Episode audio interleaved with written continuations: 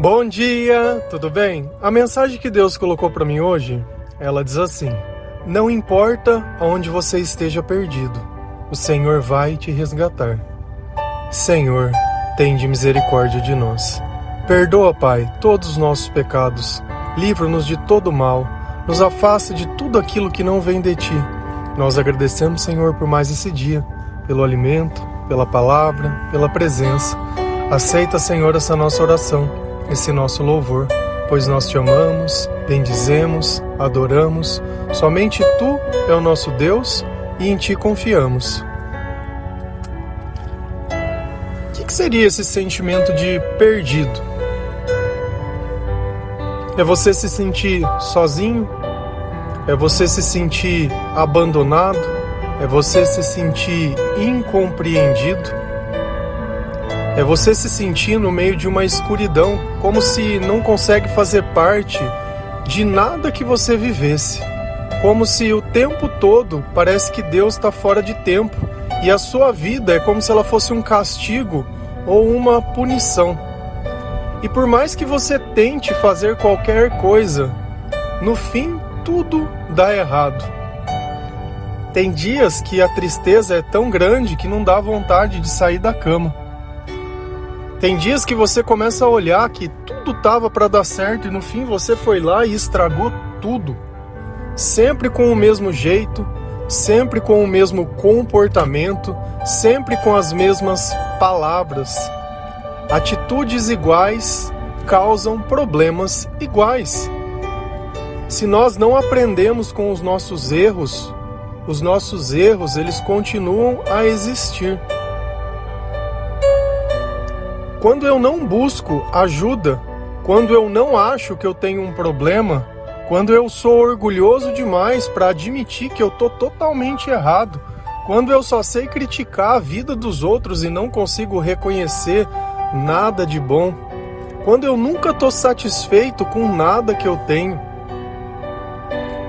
tudo isso vai sempre causando ainda um pouco mais de escuridão porque nós não conseguimos reconhecer a verdade. Construímos narrativas, queremos o tempo todo distorcer as coisas para parecer que nós temos a razão.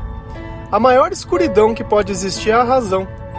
Porque a maior parte do tempo você está aí sozinho, morrendo de vontade de falar com alguém ou de fazer alguma coisa. Oh, não, mas eu tenho a razão, então não posso falar com ele porque ele não me pediu desculpa.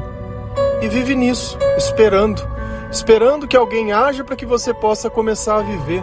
Que vida é essa? Que sentimento é esse? Como que a gente pode dizer que isso é vida?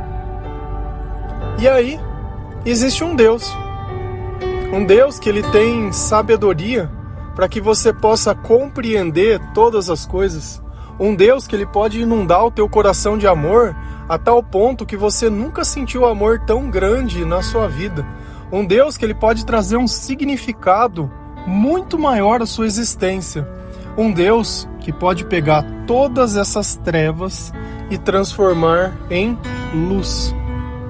E a luz ela faz toda a diferença.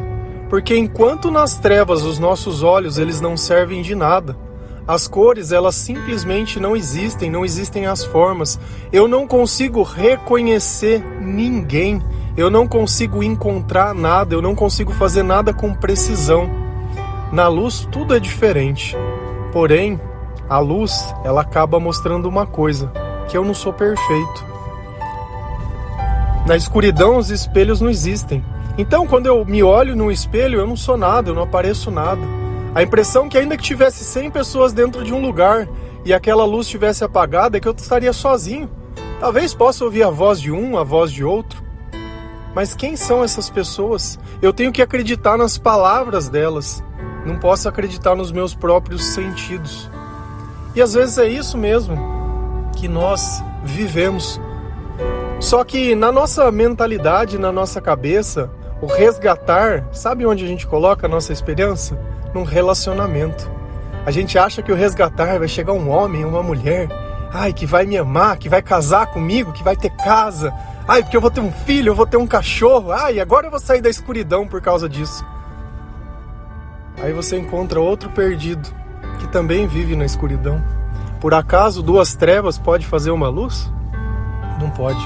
Se a gente vai lá em Ezequiel 34, versículo 11 e 12, a palavra do Senhor, ela diz assim: Porque assim diz o soberano, o Senhor, eu mesmo buscarei as minhas ovelhas e delas cuidarei, assim como o pastor busca as ovelhas dispersas quando está cuidando do rebanho. Também tomarei conta de minhas ovelhas, eu as resgatarei de todos os lugares para onde foram dispersas num dia de nuvens e trevas. Olha que passagem maravilhosa. Olha como o Senhor ele é cuidadoso em fazer as suas comparações. Ele mesmo vai buscar, ele não vai pedir para ninguém. Ele não vai dar ordem para ninguém, eu vou buscar. E ele não vai só buscar, ele vai cuidar. Você sabe por quê? Porque normalmente, todas as vezes que nós vivemos longe de Deus, nós vamos nos ferir, nós vamos nos machucar. É como aquele cachorro que fugiu e ficou alguns dias fora de casa. Quando ele volta, ele volta todo machucado e todo ferido. Porque ele está acostumado a ser cuidado, a ser protegido, a estar tá no meio de um lugar que é seguro. Mas quando a gente está perdido, é isso que a gente leva. O tempo todo alguém nos machucando, nos oprimindo, nos escravizando, nos humilhando o tempo todo, o tempo todo. Nós não temos um instante de alento nem de descanso. Assim como o pastor busca as ovelhas dispersas quando está cuidando do rebanho, também tomarei conta das minhas ovelhas. Então, olha que muitas vezes, olha, olha para você ver que é um comportamento comum, né, humano às vezes você vê um pai e uma mãe com uma criança num lugar, sei lá, foram num circo, num parque, e essa criança ela acaba se perdendo. E aí o pai e a mãe ficam ali desesperado buscando. Existem dois tipos de comportamento quando essa criança é encontrada. Uma de alívio, dizendo: "Graças a Deus, meu filho, você está tudo bem, vem aqui. Olha, não faz mais isso". Ou tem pai que simplesmente vai levantar a cinta e vai sentar paulada no moleque. Qual a imagem associa melhor à imagem de Deus? Aquele Deus que vai te encontrar perdido, com medo, no escuro, ferido, que vai ali te castigar? Ou aquele Deus que diz: Vem cá, que agora eu vou cuidar de você? Você não sabe o que você está fazendo, eu vou cuidar de você, eu vou cuidar da tua vida, eu vou cuidar dos teus sonhos, eu vou cuidar dos teus planos, eu vou cuidar dos teus caminhos. Toda vez que Deus ele dá uma oportunidade é para ver o que tem dentro do nosso coração. Se é amor ou se é ódio. Se é perdão ou é punição. Como você gostaria de ser resgatado? Sendo punido ou sendo amado, sendo cuidado? E o fim da passagem ele dá uma, um indicativo de uma coisa que é muito interessante. Eu os resgatarei de todos os lugares. Aí ele dá razão que nós fomos para esses lugares por causa dos dias de nuvens e trevas. Então, quando deu tudo errado na nossa vida, nós também tivemos duas escolhas: ou eu vou para Deus ou eu vou para o mundo. E se naquele momento de escuridão, de treva, aquele momento que tudo foi destruído, que tudo foi acabado, o momento que eu não queria passar, o momento que eu que volta na minha cabeça o tempo todo e eu tento reviver aquele momento que Deus está dizendo: olha, é aqui que você largou na minha mão. É nesse instante que está o problema de tudo, mas vem aqui. Vem aqui que agora eu vou cuidar de você e eu vou te ensinar a ter uma nova vida e um novo caminho. E Deus, ele tem justamente essa natureza. A natureza do amor, do cuidado. E às vezes a gente cria um Deus que é aquele Deus carrasco aquele Deus que te fez para viver para te punir. Sabe quem quer que você acredite nisso? O diabo. Porque é muito mais fácil ele te controlar dessa forma. Se a gente não toma cuidado com as palavras que nós ouvimos, nós acabamos caindo no equívoco de acreditar nas coisas erradas. Porque de alguma forma, se todo mundo está falando e você não sabe a verdade, você se baseia no que os outros falam. A verdade está dentro da palavra de Deus. E essa verdade é que traz à tona tudo aquilo que nós somos, tudo aquilo que nós cometemos, tudo aquilo que nós erramos e qual seria a maneira certa de viver. E os nossos sentimentos são um guia para isso. Então, ou a gente vive o certo do jeito certo e se sentindo bem, ou a gente faz tudo do nosso jeito e continua se sentindo mal. Tá tendo alguma vantagem na tua vida do jeito que você tem vivido? Talvez você tenha coisas que às vezes eu falo que você, ah, não, eu gosto disso. Ah, isso eu não consigo abrir mão, porque, ah, qual é o mal que tem nisso? E às vezes percebe como a falta de sabedoria, ela não permite a gente ver o mal. Você acha que uma pessoa que hoje ela é alcoólatra, ela vai nessas associações do AA lá para fazer uma coisa, ou ela já não tem mais controle sobre a própria vida? Você acha que a cerveja que ela tomou no começo é diferente da que você toma? Você acha que uma pessoa que ela está internada com enfisema pulmonar, que fumou a vida inteira, você acha que o primeiro cigarro é diferente do seu? Você acha que uma pessoa que ela está internada numa clínica de reabilitação, porque ela já não tem mais controle, ela entra dentro da casa da família e vende tudo e faz tudo? Você acha que o baseado que ele fumou foi diferente do seu? Você olha uma pessoa que ela está lá com 200, 250 quilos, você acha que a comida que ela comeu foi diferente da sua? O que a gente não nota é que a dose ela vai determinar. Aquele remédio que tira a tua dor, se você tomar muito, ele te mata. Então tudo que a gente usa de forma desordenada e descontrolada vai prejudicar a nossa própria vida, porque a gente usa isso de refúgio. Então naquele dia de nuvens e trevas, o que, que você fez? Buscou a Deus ou buscou a escuridão? Buscou refúgio no Senhor? Ou foi mais um copo? Foi mais uma bebida? Foi mais uma comida? Foi E dia após dia, ao invés de você ter gastado tempo orando, você gastou tempo fazendo coisas que te destruiu. E hoje talvez você olhe a sua vida e pareça que não dá mais para voltar atrás. Mas sempre dá. Sabe por quê? Porque o Deus que disse isso, eu vou te resgatar e eu vou cuidar e eu vou estar com você e eu vou dar o melhor e o meu espírito vai estar com você. E aí nós temos que entender também a natureza de Deus. Lucas 11, 11, versículo 11 e 13. A palavra diz assim: Qual pai do meio de vocês, se o filho pedir um peixe, em lugar disso lhe dará uma cobra?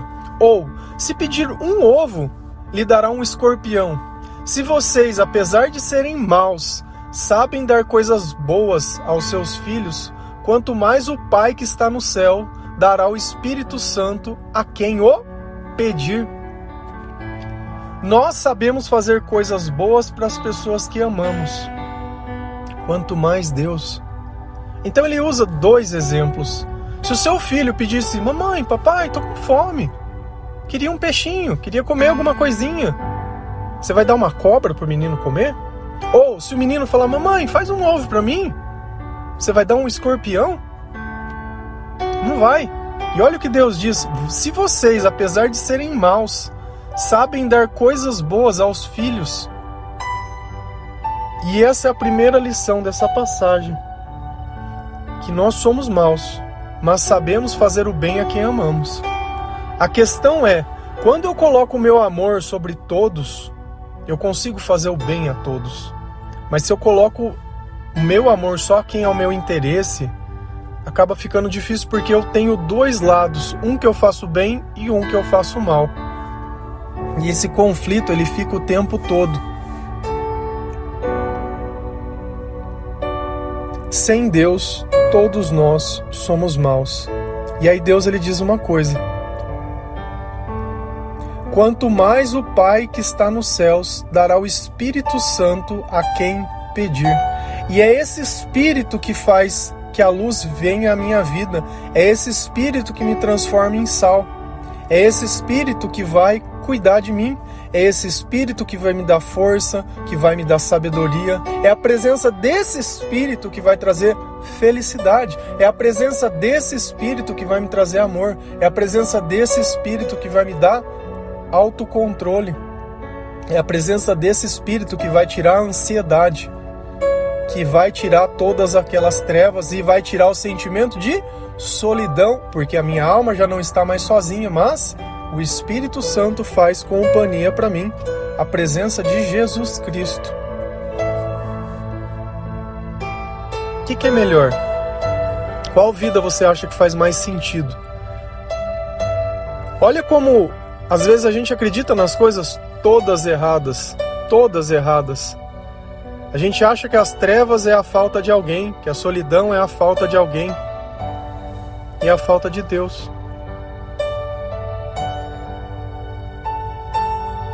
A escuridão é a ausência da luz.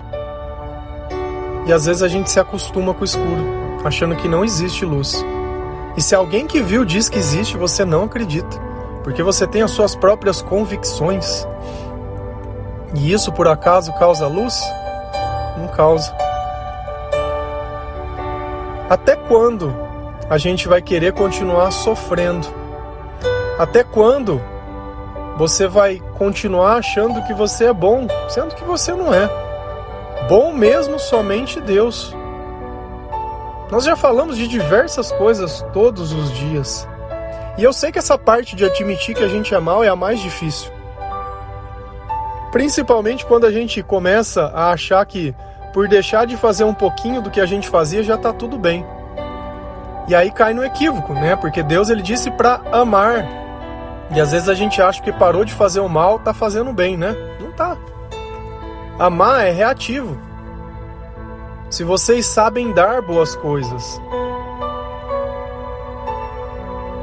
nós devemos pedir para Deus essa presença desse Espírito Santo. Nós devemos pedir para Deus em oração para que esse Espírito nos capacite a conquistar tudo aquilo que é necessário. Porque às vezes a gente quer pedir para Deus pronto. E uma coisa que também vocês, nós devemos todos aprender. Quando eu oro para Deus, se eu peço para Deus alguém, Ele nunca vai te dar alguém. Porque Ele não vai escravizar alguém à sua vida e às tuas vontades e aos teus gostos. Você tem a tua vida, outra pessoa tem a tua vida. Você gostaria que alguém orasse e te amarrasse a alguém? Você iria gostar que a tua vida tivesse ligada a alguém que não te ama e não te quer? Porque a outra, aquela pessoa, ela te quer. Uma pessoa que não é do teu interesse.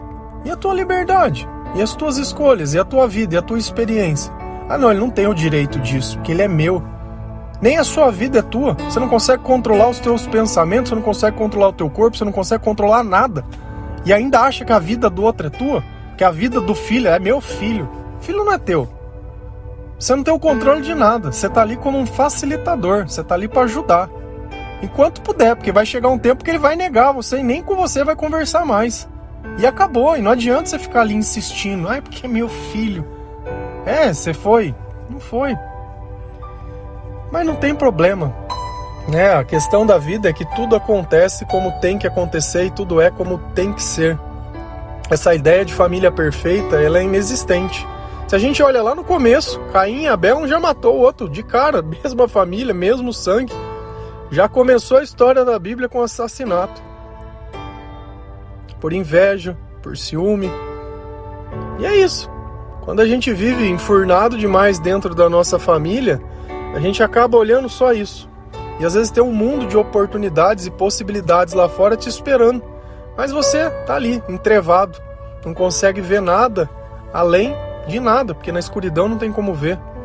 Então nós devemos permitir que o Senhor ele seja a nossa luz, seja o nosso guia, que ele venha nos resgatar, que nós possamos aceitar. Eu tenho ideia que diversas pessoas recebem essa mensagem muitas vezes nem ouve, deve ler o versículo, ler a passagem, alguma coisa e tá tudo bem, já é o suficiente. E está sendo despejado a luz, a sabedoria, tudo aquilo e a pessoa simplesmente está ali, né?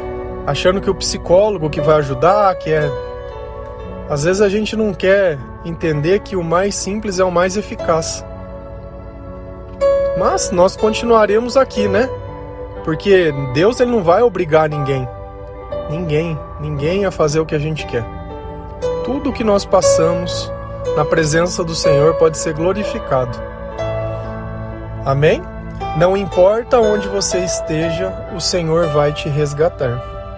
Que Deus abençoe cada um de vocês que Deus, nesse instante, Ele possa enviar esse Espírito Santo para que nós possamos experimentar um pouquinho do seu amor. Que o Senhor ele possa dar consolo ao seu coração e entendimento aos seus pensamentos. Que o Senhor possa trazer a sua luz sobre os teus pensamentos, para que você possa ver a verdade. E não existe nada melhor do que a verdade, porque é ela que nos liberta, é ela que nos conduz. Que o Espírito Santo ele possa habitar na nossa vida e que nós sejamos dignos de que ele permaneça. Que o Senhor purifique o nosso comportamento e os nossos pensamentos e que nós podemos renunciar tudo aquilo que faz mal à nossa vida. Que hoje seja o primeiro dia de muitos dias na presença e na glória de Deus e que nós possamos sentir esse resgate e esse cuidado e que Deus cure todas as nossas feridas, o nosso coração, principalmente a nossa alma. Amém? Que Deus abençoe cada um de vocês. Feliz a nação cujo Deus é o Senhor. Um bom dia.